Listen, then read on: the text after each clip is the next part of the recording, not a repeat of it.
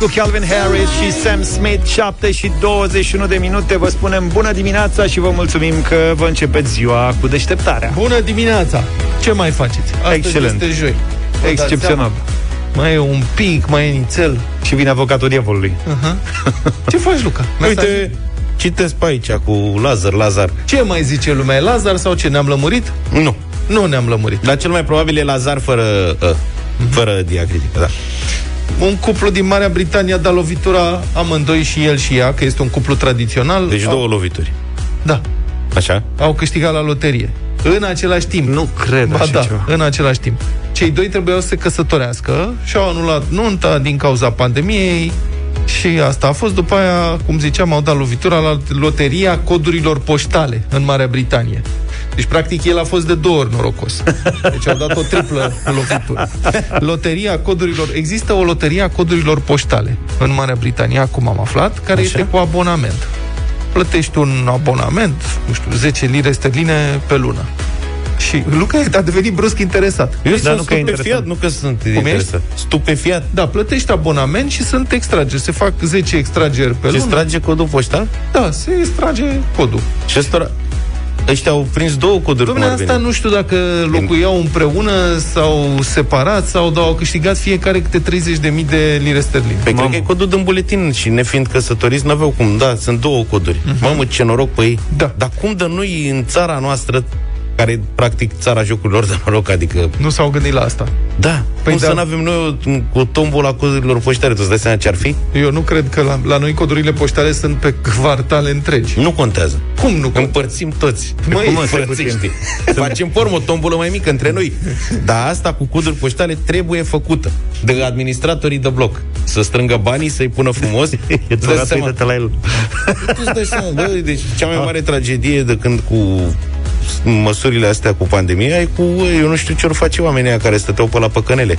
Păi s-au deschis, sunt zeci de cazinouri de-astea electronice, Așa? Închise acum. Da. Eu în fiecare seară mă gândesc la oamenii aia ce ori face, aia care obișnuiau să stea acolo de dimineață până seara. Unde ori stai ei? Da, ca să fie haosul complet, eu aș face o loterie a numerelor de stradă, numerelor de casă. Și asta a, e bună. Ați văzut că în, în țara asta nu poți să afli niciodată ce număr, la ce număr este o anumită casă, n-au nicio logică niciodată. Dacă ar exista o loterie, ar fi scrise, citeți numerele pe fiecare poate. Proprietate. Dar, dar nimeni nu vrea, adică sunt atât de puține blocuri, case pe care să fie numărul respectiv afișat. N-avea, n-ați avut problema asta. Ce înseamnă nu, că n-ați, n-ați făcut teren ba, care da, porter, nu? Bine, tu ai asta. Bine, acum există, acum. Deci... există Waze și te duce direct la numărul respectiv. Asta Cred e. Că așa și așa te duce la numărul respectiv. Se vede că n-ai mai făcut reporterie de când a apărut Waze-ul. Băi, în anii nouăzeci am căutat sediul partidului Mișcarea pentru România. Era un partid Poate făcut, nu de Marian, făcut de Maria Munteanu. Okay. uh, Aveam și poză. Știam Așa. Numărul exact. Era pe Bulevardul Dacia la nu știu ce număr, între Piața Romană și Moșilor. Ăla-i Bulevardul uh-huh. Dacia. L-am făcut pe jos de trei ori. Numerele nu au nicio sau nu aveau nicio logică. Adică mergeau de la unu la optzeci, după care săreau la două sute treizeci și trei, după care mai mergeau de la două sute treizeci și trei la două sute cincizeci și se întorceau de pe la o sută douăzeci și patru. Tare. Și tot așa. Nu mai așa, Vlad, că acum s-au dat autorizații de construcție, sunt interese mari la mijloc. Bine, coleg.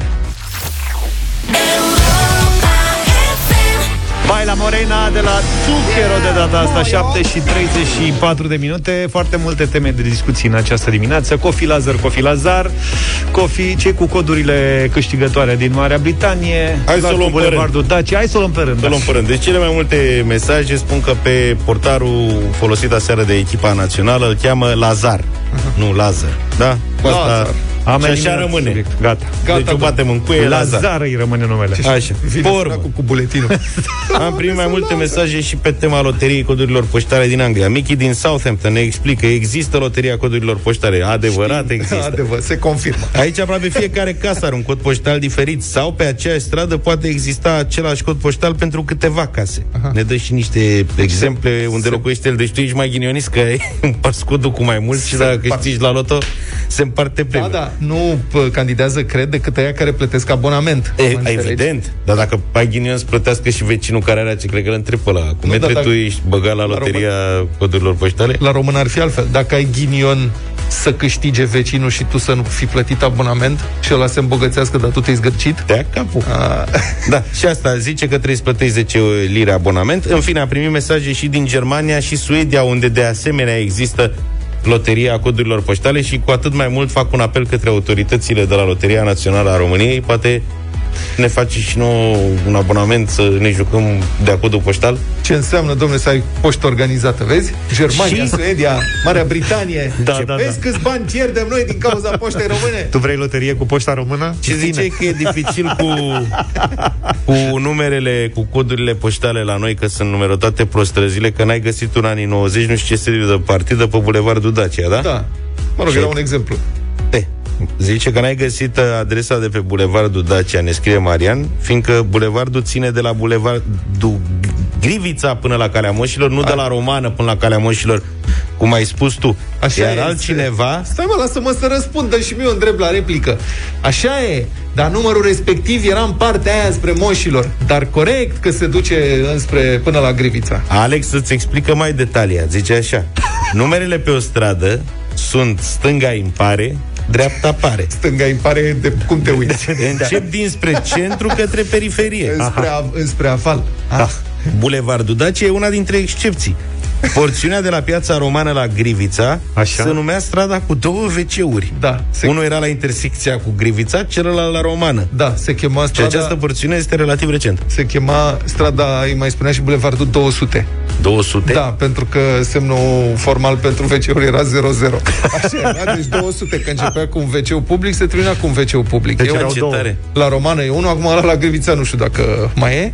Și Bulevardul ăsta Dacia, partea dintre Romană și Grivița, are da. o istorie nefericită, că pe acolo trecea, mă rog, prin Piața Romană trecea Ceaușescu. Uh-huh. În fiecare zi, că se ducea la ce ce, venea din primăverii. Și s-au întâmplat mai multe lucruri din cauza acestui drum. Unul dintre lucruri a fost că s-au tăiat, cred că erau tei sau ulmi, pe tot bulevardul Ana Ipătescu, cum era pe vremea aia, cred că Catargiu îi spune acum. Așa e. Au tăiat într-o noapte toți ulmi, erau, sau tei ce erau ei acolo, copaci foarte frumoși, mari.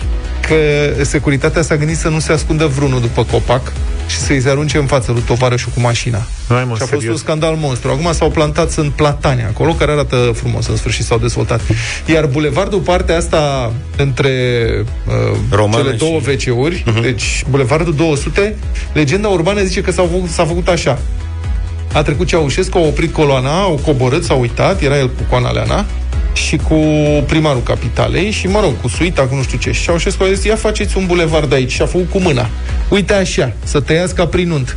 Dacă mergi pe bulevard, o să vezi că unele case sunt mai retrase de la linia bulevardului, da. Altele mai în față, pentru că, mă rog, acolo erau alt, străzile erau altfel aranjate. Da. Și Coana Leana a zis, zice, dar nu mai bine facem un tunel?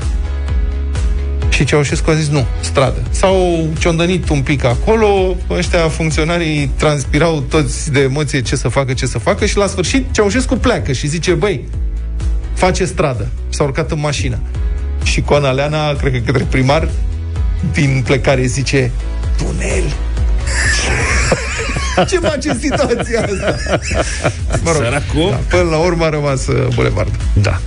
Deci ne-am lămurit și cu asta? Am rezolvat problemele? Gata, domne, deci trebuie să facem loterie la noi și cu asta basta.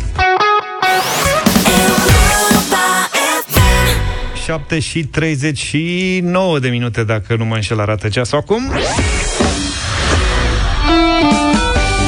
Revenim și în această dimineață la tema de gândire propusă de Verdino zilele trecute. E foarte adevărat că și ceea ce mâncăm poate contribui la un viitor sustenabil.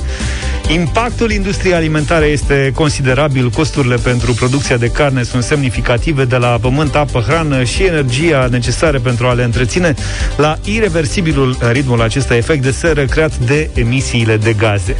Din această perspectivă, Verdino ne îndeamnă să renunțăm din când în când la carne, fie fie chiar și pentru o masă pe săptămână și ne oferă o variantă mai sănătoasă și sustenabilă a produselor noastre preferate, burgeri, mici, cârnați și multe alte produse similare din uh, proteine de mazăre.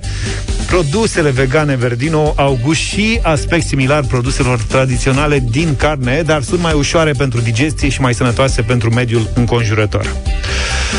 E bine să ne gândim că deciziile noastre de zi cu zi au un impact pe termen lung, de care suntem sau nu conștienți asupra sănătății noastre și a planetei, de la cum alegem să trăim, ce resurse să folosim, cum să evităm risipa de orice fel și până la ce alegem să mâncăm. Verdino, un producător român din Mediaș, de produse vegetale din proteine de mazăre, ne propune o alternativă mai sănătoasă pentru planetă la produsele din carne și iată și întrebarea, tu ce faci concret pentru viitorul copiilor tăi? Trimite-ne răspunsul printr-un mesaj pe WhatsApp la zero șapte doi opt unu unu unu doi doi doi și poți câștiga acum un voucher de cumpărături de trei sute cincizeci de lei de la Verdino pentru a încerca și tu produsele pe bază de mazăre, ajutând puțin și pământul.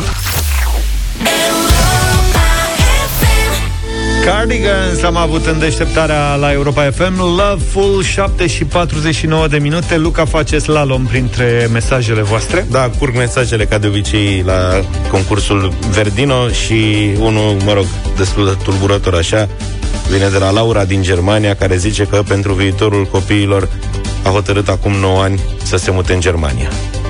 Ah, uite, revin și eu cu un mesaj și e mesajul câștigător din această dimineață de la Cristina. Reciclez și încerc să-i atrag și pe cei din jur alături de mine, strâng capace, folosesc plăsuța de pânză care nu-mi lipsește din geantă, nu mănânc carne de vită, nici nu știu să o gătesc, dar știu că nu e ok pentru mediu. Vita subțiază stratul de ozon, deși este foarte gustoasă. Bună dimineața, Cristina! Bună, Bună dimineața! Bună dimineața! Cum aperi tu stratul de ozon? Da. Nu? Păi este un efect, este un efect uh, asupra stratului de ozon, e... creșterea vitelor. E sigură? Sunt foarte sigură. Da?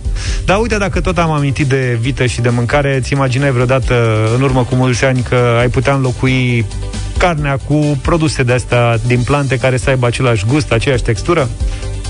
Nu, nu, nu m-am gândit, nici nu cred că am încercat. Este un moment foarte bun să le încerc acum și poate devenim chiar fideli. Nu știu dacă o sută la sută, pentru că uh, suntem carnivori, dar uh, de ce nu? Deci ești dispusă, e un moment să încerc. Ești dispusă da. să mai renunți la carne și să încerci uh, produse da. de genul ăsta? Sigur că da, sigur că da. Și îndemn și pe ceilalți să facă acest lucru. Cristina, felicitări, tocmai ai câștigat premiul de astăzi de la Verdino, cumpărături de trei sute cincizeci de lei pe verdino shop punct ro. Vei putea astfel să încerci și o alternativă mai sănătoasă și sustenabilă la produsele tale preferate, făcând astfel un mic gest de conștientizare și responsabilitate, mic pentru tine, mare pentru omenire. Gustă un pic din viitor, fii responsabil și alege să schimbi lumea cu Verdino.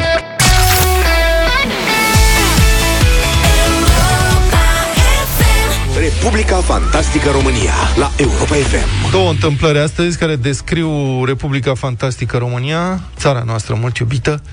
Aceste două întâmplări par să nu aibă legătură una cu cealaltă, dar cumva am senzația că una fără cealaltă nu se poate și împreună se validează reciproc. Mai întâi, despre un slogan electoral care ne mulțumește un partid. Fiecare partid are câte un slogan electoral, așa cum e și firesc, ceva care să, să sintetizeze oferta partidului respectiv pentru cetățeni și pentru alegători.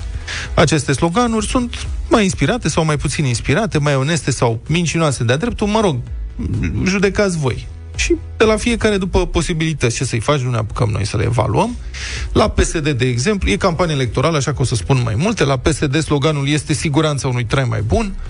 La P N L cred că e dezvoltăm România. La Pro-România, promisiunea ieșirii din criză. La P M P mișcăm România. La U D M R e un slogan în ungurește.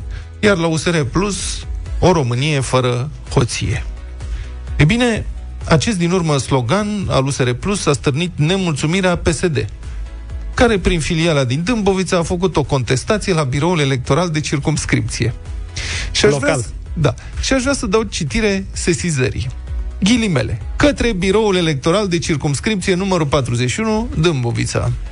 În data de nouă noiembrie două mii douăzeci, am constatat că reprezentanții alianței U S R Plus Dâmbovița au afișat în mai multe localități, pe panourile speciale menajete, afișe cu caracter care instigă la ură, xenofobie, o Românie fără hoție, mesaje tipărite pe materialele de propagandă care nu sunt prevăzute de lege. În mod concret, continuă sesizarea de la P S D Dâmbovița, această alianță electorală folosește mesaje care dezavantajează toți competitorii electorali, prin afișele cu sloganul O Românie fără hoție, pe care era inscripționată și sigla acestei alianțe electorale. Am încheiat citatul. Păi ori suntem politicieni, ori nu mai suntem. Corect. Cum adică?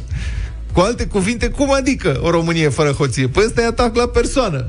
Bravo. Noi ce facem? Unde să ne ducem? Cum adică o Românie fără hoție? La noi nu vă gândiți?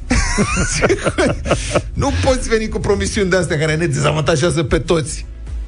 Deci mie mi se pare că sesizarea asta e un autodenunț. Și poate că trebuiau să fie mai îngăduitori și ăștia cu sloganul lor, că prea e hotărât. Așa se spune, o Românie așa și așa, fără hoție.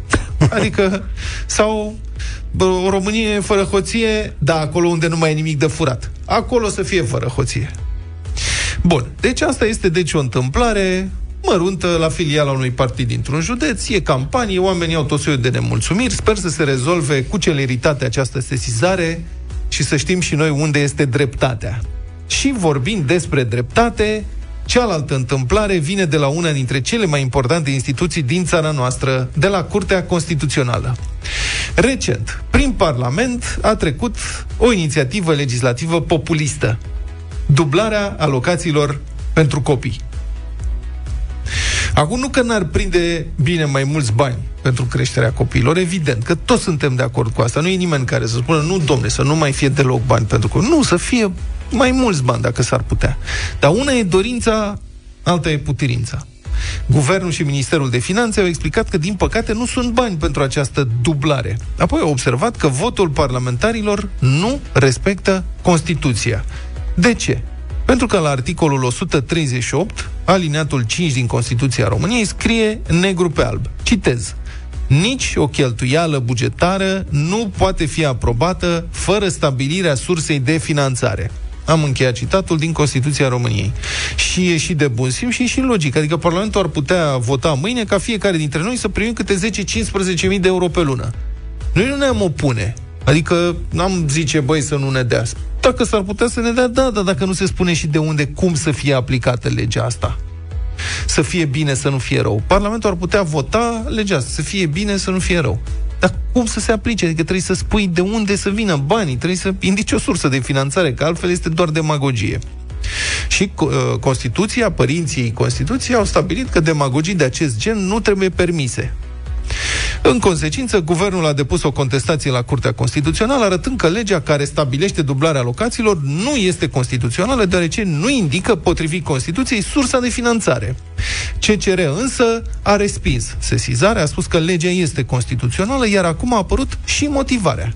Adică domnul Dorneanu și prietenii săi din C C R ne-au explicat și de ce au luat această decizie, pe ce s-au bazat, vorba lui Moromete. Și vă rog să fiți atenți o clipă.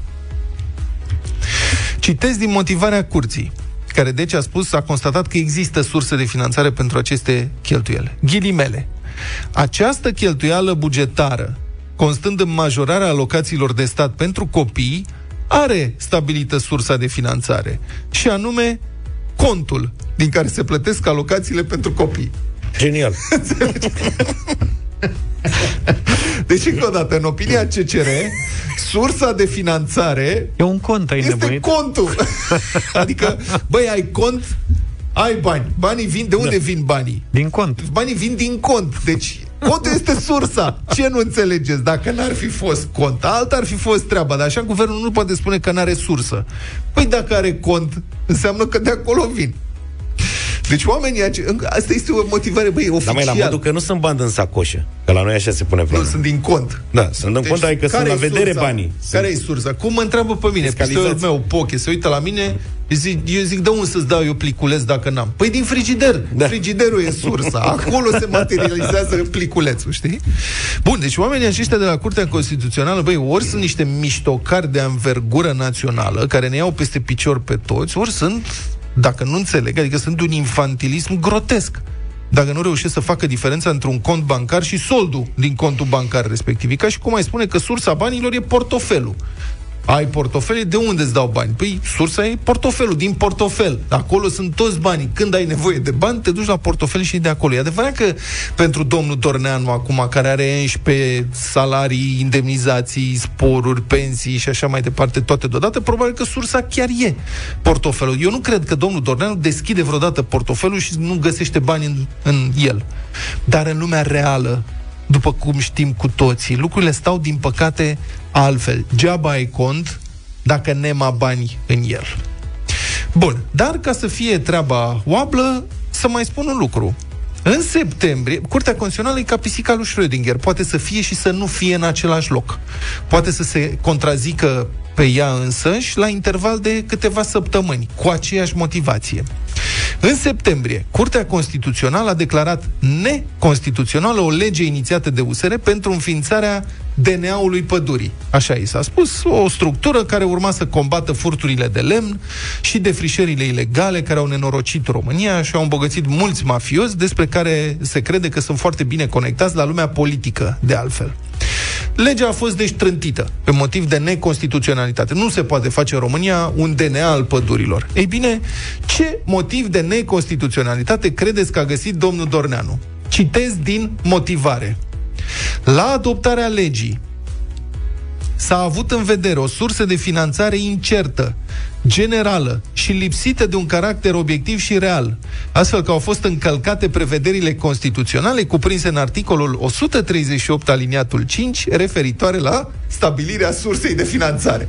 Deci ăștia n-au avut cont, înțelegeți?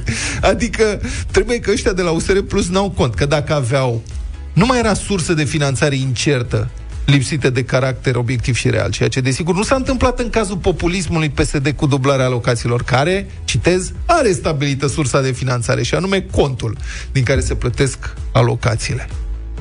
Deci îmi pare rău să spun asta, dar cred că am toate motivele și avem cu toții motivele în ultimii ani să fi constatat asta. Nu cred că există o instituție atât de importantă care să-și fi bătut joc mai tare de ideea de corectitudine, obiectivitate și respect față de principii și față de uh, statul de drept ca această Curte Constituțională. Și din păcate, cât timp ea va rămâne alcătuită din politruci, vom avea permanent parte de asemenea batjocură pe banii noștri și din păcate pe viitorul nostru.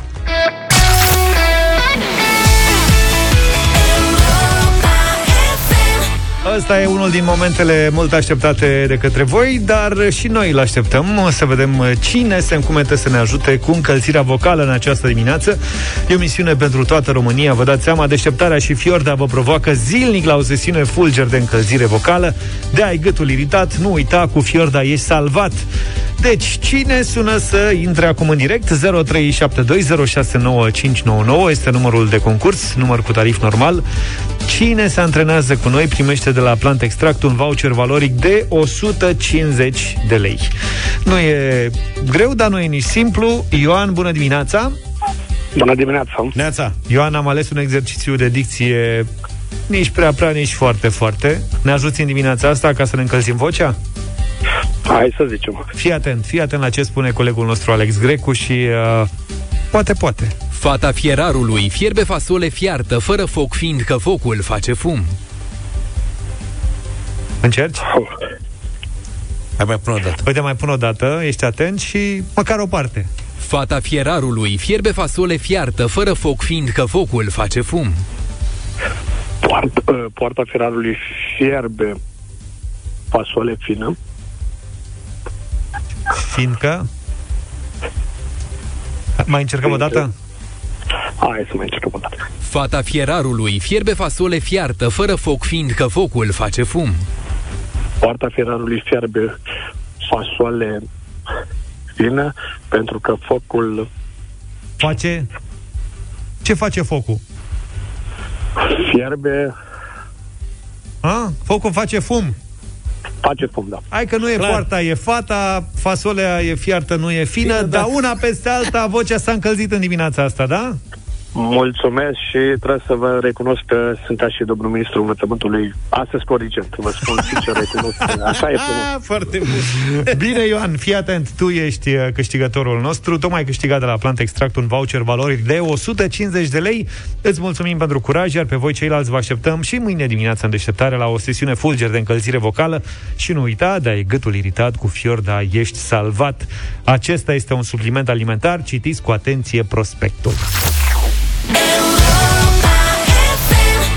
Ăștia-s Clean Bandit, Rather Be, opt și treizeci și șapte de minute. Sunteți cu Europa F M. Un studiu făcut de Kaspersky în șaisprezece țări, inclusiv în România, arată că unul din trei români ar fi dispus să-și introducă un chip în creier pentru a-și dezvolta astfel inteligența. Scopul e nobil. Da. Cine este acest român? Am vrea să-l cunoaștem. Și de unde are el chip? Da. Și unde i-au găsit pe cei trei? Bun. Da. Eu să știi că da. eu sunt dispus să mi se introducă un chip de ăsta de fiecare dată când intru la supermarket. Păi se și introduce, n-ai văzut? Da, păi asta zic. Adică, cred, cred că de acolo îi selectează. Eu aș vrea să apreciem mai întâi realismul atâtor români care sunt conștienți că nu le știu deja pe toate. Studiul Kaspersky a constatat că mai mult de una din cinci persoane ar opta pentru ameliorarea inteligenței sau a capacității intelectuale cu ajutorul tehnologiei dacă ar putea. Și um, mai mult de jumătate, cincizeci și doi la sută dintre respondenți, consideră că e total sau o mare parte acceptabil să folosească augmentarea umană pentru a îmbunătăți capacitatea copiilor de a învăța la școală. Acum, aici e o discuție care trebuie purtată. În primul rând, ce înseamnă conceptul ăsta de augmentare? Adică e, e un proces de îmbunătățire fizică și intelectuală, în principiu, a corpului cu ajutorul tehnologiei. Pot fi introduse, cum, sau ar putea, în teorie, nu? Se întâmplă în, chesti- în zona experimentalului, sunt mici experimente în acest sens, se introduc chipuri în creier care îmbunătățesc anumite uh, performanțe. Dar, dacă stați să vă gândiți, să știți că noi folosim deja tehnologie care ne îmbunătățește abilitățile. Serios? Da. Telefonul mobil este o tehnologie care ne îmbunătățește foarte multe abilități. Abilitățile de orientare, de exemplu. Corect. Sau, de exemplu, dacă folosim, cum se cheamă, alea care se pun în urechi? Căștile? Hearing aids, nu, dispozitivele care îi ajută pe AirPods. Cei care au probleme ah, de auz, okay. Să audă mai bine. Mai tare, mai da? bine, da. Ochelarii sunt un dispozitiv care îmbunătățesc, care îmbunătățește performanțele vizuale. Eu sunt... Deci tu ai chipuri la ochi. Da, sunt augmentat. Când îmi pun mască, sunt mai puțin augmentat, că mi se aburesc ochelarii. Ești augmentat, da? Transpirat. Și atunci, care este diferența între a avea un dispozitiv care te ajută să auzi mai bine când ai probleme cu auzul sau un dispozitiv care te ajută să vezi mai bine când nu mai vezi deloc și posibilitatea de a-ți implanta, să zicem, un chip în creier, dacă se poate asta, ca să-ți îmbunătățești abilități de orientare, de exemplu, sau de calcul matematic. Și computerul este tot un dispozitiv care ne augmentează cap- capacitățile de a face operațiuni matematice. Eu mi-aș implanta hard, că nu prea mai am ținere de minte. Da. Acum nu mai merge cu hardul, e cu S S D. Hardul S S D, e... Așa. um, îmbunătățirea nivelului de inteligență cu ajutorul tehnologiei a înregistrat cea mai mare popularitate în România, unde mai mult de o treime dintre respondenți ar fi interesați să-și dezvolte capacitatea creierului, urmată de Ungaria și Maroc, ambele cu treizeci la sută, ce alăturare. Interesul a fost însă cel mai scăzut în Danemarca, doisprezece la sută. Bine, ăștia sunt și cam aroganți. Corect, da. Probabil. Acest studiu amplu a analizat părerile a paisprezece mii cinci sute de adulți din șaisprezece țări din Europa și Africa de Nord. Unii respondenți și-au exprimat chiar dorința de a-și conecta dispozitivele smartphone la corpurile lor. Sigur, unii par să fi făcut deja la cât stau cu ochii în telefon, adică se și spune, stai cu ochii lipiți în telefon. Care este... E doar un pas de făcut, de la figurat, nu? Stai cu ochii lipiți până la ați lipi pur și simplu ceva pe retină sau pe cristalin, astfel încât să ai virtual reality când vezi. Când eu am prins de asta, de asta că stau cu ochii în telefon să par mai inteligent. Dar telefonul e închis, știi, adică nu... Trebuie un telefon bun. Corect. Te-am trolat.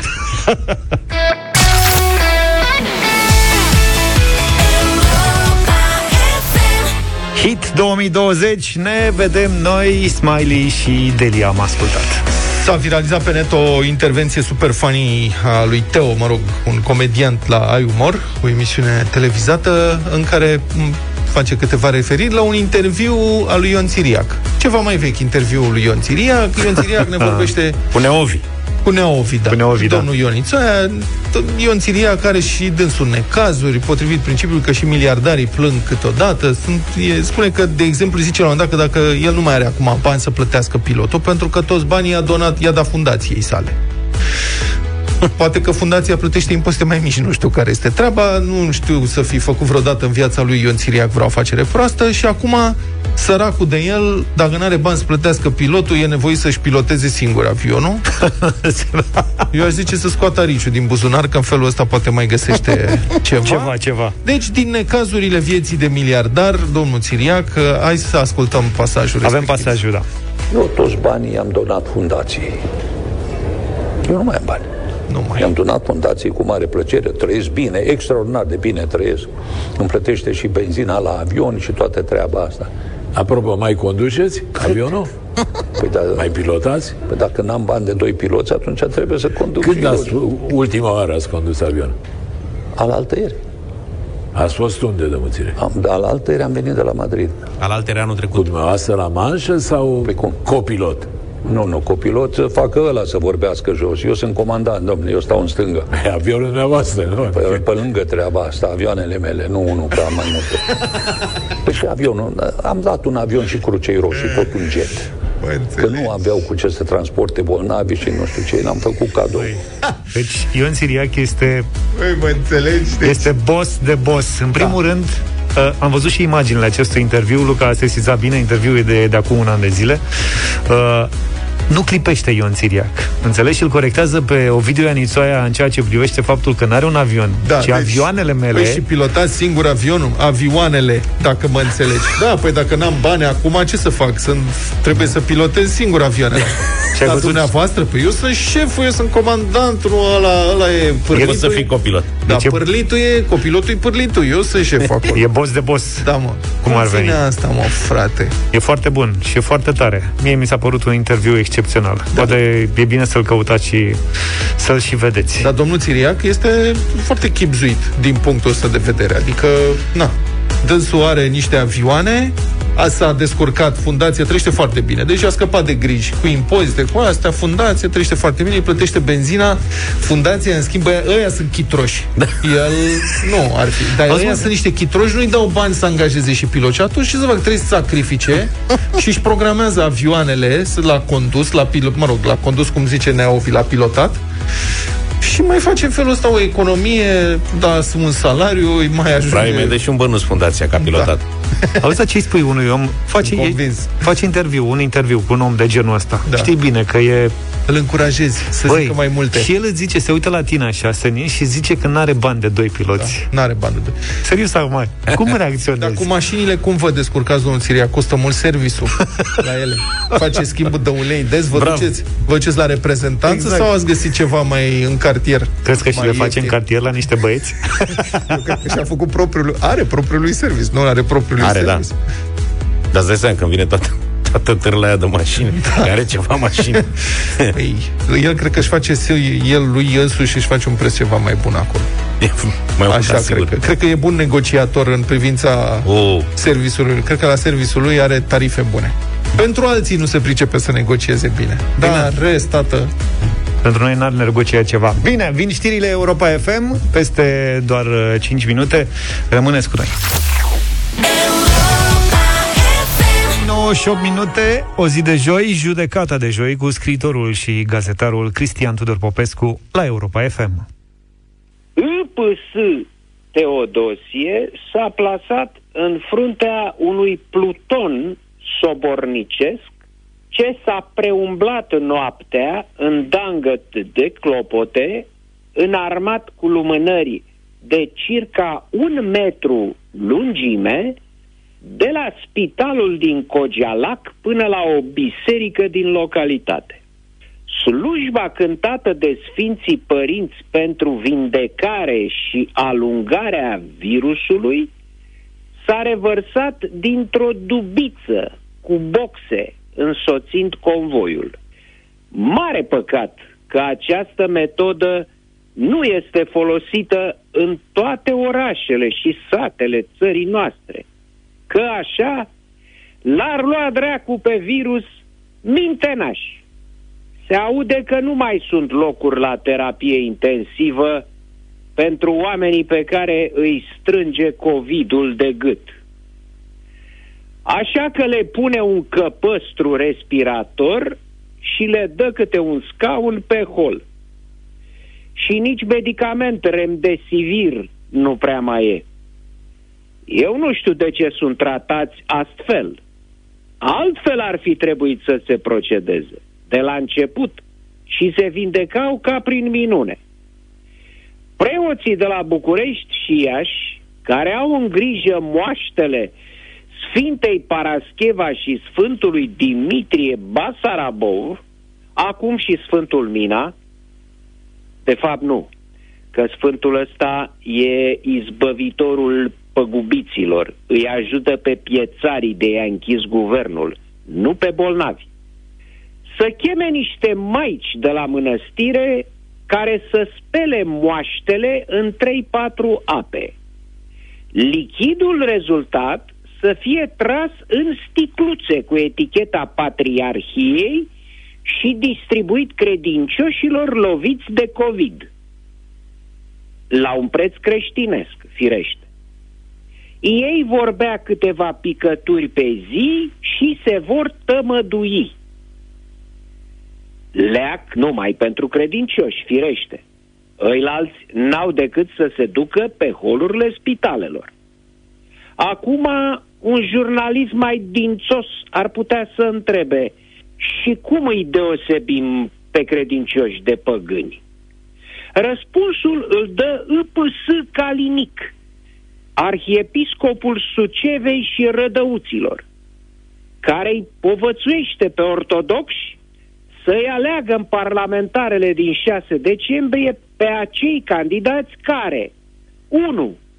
Manifestă credință în Dumnezeu și doi.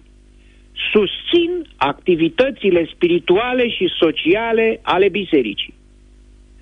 Prin urmare, cine se duce regulat la biserică, se închină în mod repetat de câte ori trece pe lângă una, bate mătănii și le prefiră, poartă câte un crucioi de aur la gât, dăruiește sfintelor așezăminte sume consistente, e foarte potrivit pentru a fi votat. Astfel, U P S Calinic dorește, pe semne, să umple Parlamentul cu și mai mulți interlopi decât oricum sunt pe acolo, că aceștia fac cele de mai sus cu cea mai mare osârdie. Deși mai mic în grad, îi ține Isonul Baiabitir, P S, Vicențiu al Sloboziei și Călărașilor. Un creștin ortodox nu are cum să gireze cu votul său un dușman declarat al valorilor creștine promovate de biserică. Interesant este că a doua dintre cele zece porunci ale cucerniciei sale Calinic mai conține ceva: apărarea libertății religioase. Adică fiecare e liber să creadă în ce Dumnezeu vrea și să-și practice credința, înțeleg, ca un păgân ce sunt. Id est, dacă un român are credința, mai exact rațiunea, să nu creadă în Dumnezeu, în Bor și în domnii Calinic și Vicențiu, dacă e liber să o aibă, atunci de ce să nu poată fi votat? Cum să discriminezi candidații pe baza criteriului ortodoxiei afișate? Pe cale de consecință ar însemna că doctorul Raed Arafat, musulman, dacă ar candida, să nu fie ales de niciun creștin ortodox, ca așa zice Bor. Sau ca milioanele de ortodoxi care l-au votat la președinția României pe evanghelic luteranul Claus Iohannis să fie afurisiți în veac de biserica lor. În afaceri, asta se numește cât se poate de clar concurență neloială. O să-mi spuneți că Bor nu face afaceri și deci nici concurență neloială. Nu-mi rămâne decât să transcriu această știre tot despre arhiepiscopia lui Calinic. Arhiepiscopia Sucevei și Rădăuților și-a înființat propria firmă de asigurări, iar preoții sunt obligați să-și asigure bunurile din parohii începând cu întâi noiembrie, doar prin intermediul acestei firme, S C A S R Bucovina S R L, scrie news bucovina punct ro. Decizia a produs nemulțumiri în rândul preoților, mai ales că aceștia vor trebui să renunțe la contracte de asigurare în vigoare cu alte firme, pentru a se asigura la firma Arhiepiscopiei. Potrivit datelor publice, S C A S R Bucovina S R L a fost înființată în data de cincisprezece octombrie și nu este plătitoare de T V A.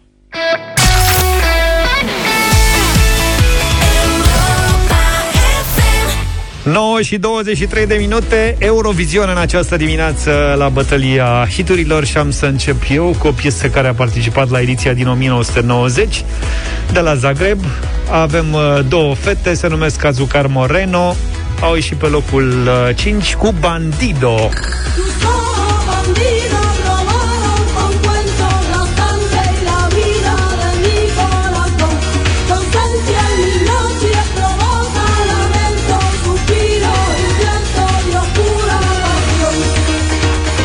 A, știați de piesa asta, că a fost la Eurovision? Nu vă interesa mă... în nouăzeci concursul. Eu știu numai campioanele astea de pe locul cinci, nu le-am înregistrat.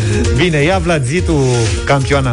Eu vă propun o piesă care a lansat o super trupă, uh, ABBA, și care a lansat de fapt și Eurovisionul, că atunci a aflat toată lumea. ABBA, Waterloo.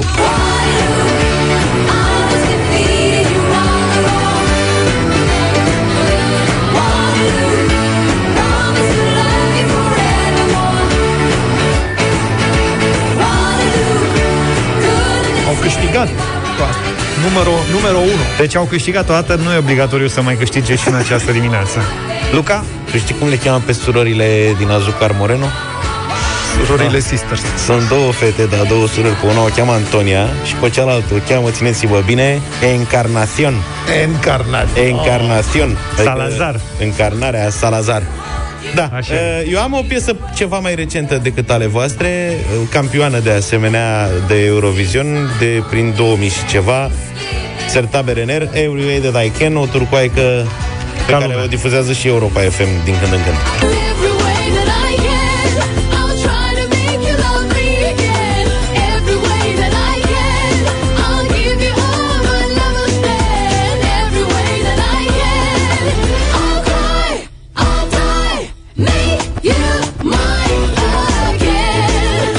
zero trei șapte doi zero șase nouă cinci nouă nouă.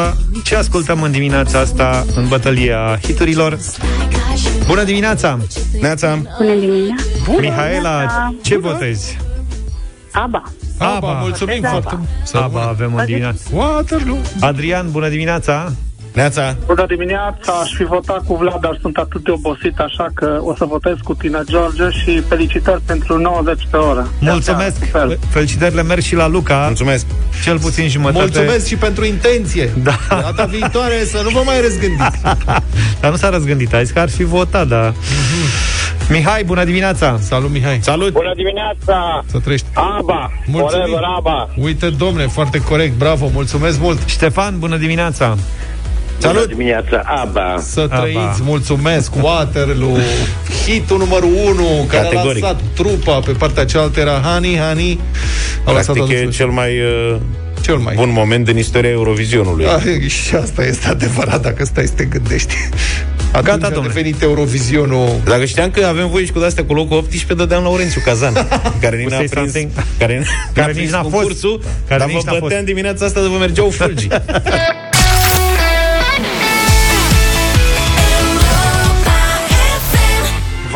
Încă din perioada când era veche, optsprezece ani am ascultat în deșteptarea. Nouă și treizeci și șase de minute. Urmează Visul. Dacă ați urmărit ultimul spot T V al celor de la Dăruiește Viață, cel care are pe fundal uh, melodia Unforgiven a trupei Metallica, mai mult ca sigur ați văzut-o și pe Simona. Am uh, tot vorbit despre ea la Urmează Visul și, așa cum bine știți, duce de ani buni o luptă cu o boală cruntă. În condițiile în care și-a petrecut adolescența mai mult prin spitale, a reușit să ia evaluarea națională și, când are zile mai bune, scrie, atât cât poate, la cartea pe care speră să o citească și alți copii aflați în situația ei. Cartea nu e gata, dar un text scris de Simona va fi publicat în viitorul apropiat. Copila a câștigat un concurs organizat de British Council cu, ce credeți, o poveste despre o fată bolnavă care, printr-o oglindă magică aflată pe holul spitalului, călătorește într-o lume fantastică. Priveam cum picăturile de ploaie loveau cu putere geamul ferestrei mele. Etajul cinci, camera patru sute șapte. Parcă vremea corespundea cu starea mea. Am mai trăit o zi. Zilele în spital treceau atât de greu. Așa începe povestea cu care Simona a câștigat un concurs de literatură, la care au participat peste o sută de copii din toată țara. Textul ei și alte câteva vor fi publicate, așa că visul de a scrie ceva pentru copiii care trec prin ce trece și ea se va împlini. Atunci când scriu e, e foarte greu, pentru că mi-amintesc în detaliu absolut tot, tot, tot, tot, tot ce s-a întâmplat și cumva mă răscolește și e destul de dificil. Astăzi, de exemplu, cum ți-a fost? Destul de rău, dar m-am obișnuit cu el. Când prinde o zi mai bună, Simona mai scrie câteva rânduri la cartea despre care spune că le-ar prinde bine copiilor și părinților care trec prin aceeași luptă ca și ea. Crede că povestea ei îi poate ajuta și pe alții. Câteodată mă mir și eu de, de unde am atâta putere și cum de pot să trec prin atâtea, și când mă gândesc prin câte am trecut, parcă e o poveste, parcă n-am trecut eu prin toate lucrurile care au fost și care s-au întâmplat. Dar așa, care, care e refugiul tău?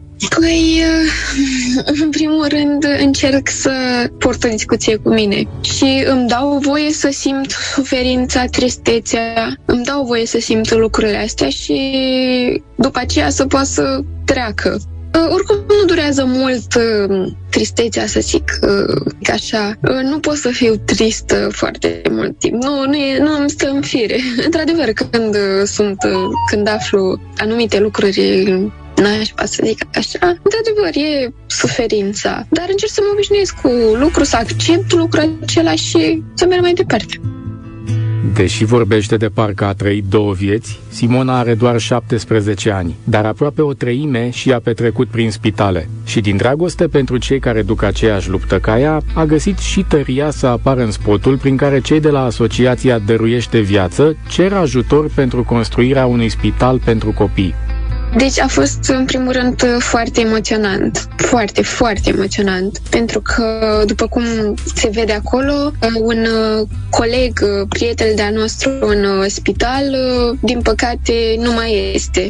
Și noi îl onorăm prin strângerea cearceafului alb, cum se face în armată. Copiii care apar în acest uh, clip nu sunt actori, ei... Sunt copii care au trecut peste boală, chiar și prieteni de-ai mei. Un spital modern le-ar da copiilor o șansă adevărată într-o luptă în care au intrat mult prea devreme. Și în plus, le-ar lăsa copiilor bolnavi și un răgaz să fie copii. În spital, acum unde este, nu sunt locuri de joacă pentru copii, sunt, nu au un spațiu unde să se poate juca și uh, acolo m-au zis că o să fie uh, cinema și curte de joacă pentru copii. După ce termini, să zicem, și ești ok, mai, ai, mai simți nevoia ca să te duci să citești sau să faci diverse lucruri. La cei șaptesprezece ani pe care îi are, Simona vorbește despre boala ei cu o luciditate de care puțini oameni în toată firea ar fi capabili. Uneori se luptă cu lacrimi în ochi, alteori cu un zâmbet în colțul gurii. Dar continuă să lupte și încurajează și pe alții să facă la fel. În loc de concluzie, am preferat să încheiem cu unul dintre pasajele de final ale povestirii scrise de Simona. Trebuie de acum înainte să mă bucur de fiecare moment pe care îl am și mai ales trebuie să mă bucur de viață. Am fost atât de oarbă până acum. Aveam atât de multe lucruri frumoase de care nu m-am bucurat. Sunt atât de fericită. O să zâmbesc mereu.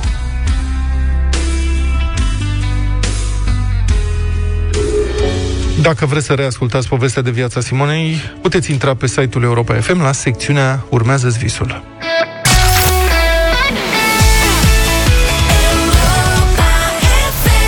nouă și patruzeci și nouă de minute. Iată Madlena zilei în deșteptarea.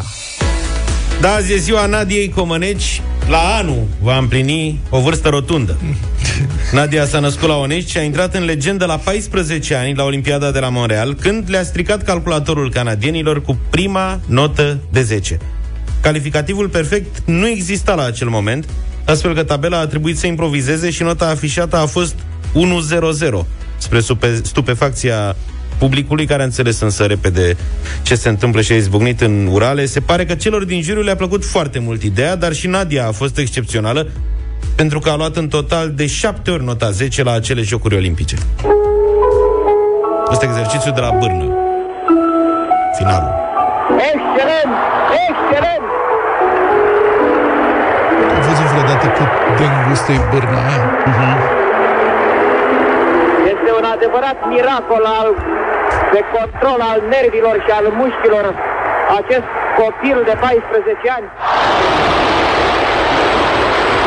A cincea notă de zece pentru Nadia Comăneci la Montreal. Deci până atunci nu mai văzuse niciuna. Nadia a luat șapte. Și a povestit anul trecut lui George, George Zafiu, cum a trăit acele momente. Colegul nostru. Da. Erați practic un copil la momentul respectiv. Ați realizat cu adevărat atunci că ați intrat în istorie?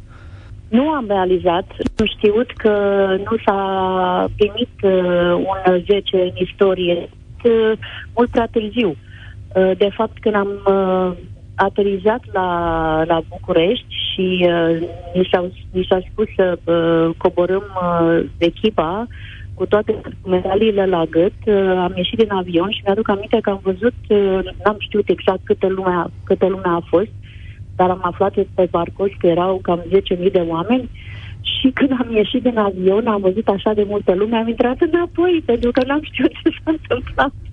Vedeți că zece mii de oameni în optzeci și patru la Otopeni, multă lume nu știa unde e Otopeniu. Da. Eu nu știam că avem aeroport. Multă lume nici nu știa că are voie să meargă până la Otopeni. Lăsând asta la o parte. Nadia a fugit în Statele Unite în ultimele zile ale regimului Ceaușescu, s-a măritat cu un fost gimnast, Bart Kanner, și are un fiu, Dylan. E probabil cel mai cunoscut român în America. E în continuare o persoană foarte activă. Postările ei de zilele trecute de pe rețelele de socializare sunt cu ea la sală, făcând sport. Face sport cu fel de fel de vedete din Statele Unite, postează clipuri, se distrează. Uh-huh. Are o viață dulce, Nadia, așa cum merită să o aibă. La mulți ani. La mulți ani. Păi pune și ea postări de la sală, cum pui tu grătare din weekend. Și un la mulți ani special astăzi, da. Și geodezului militar. Astăzi este ziua cercetașului și a geodezului militar. Foarte bine, geodezie plăcută. Vă la mulți ani, numai bine. Toate bune. Pa, pa. Deșteptarea cu Vlad, George și Luca. De luni până vineri, de la șapte dimineața, la Europa F M.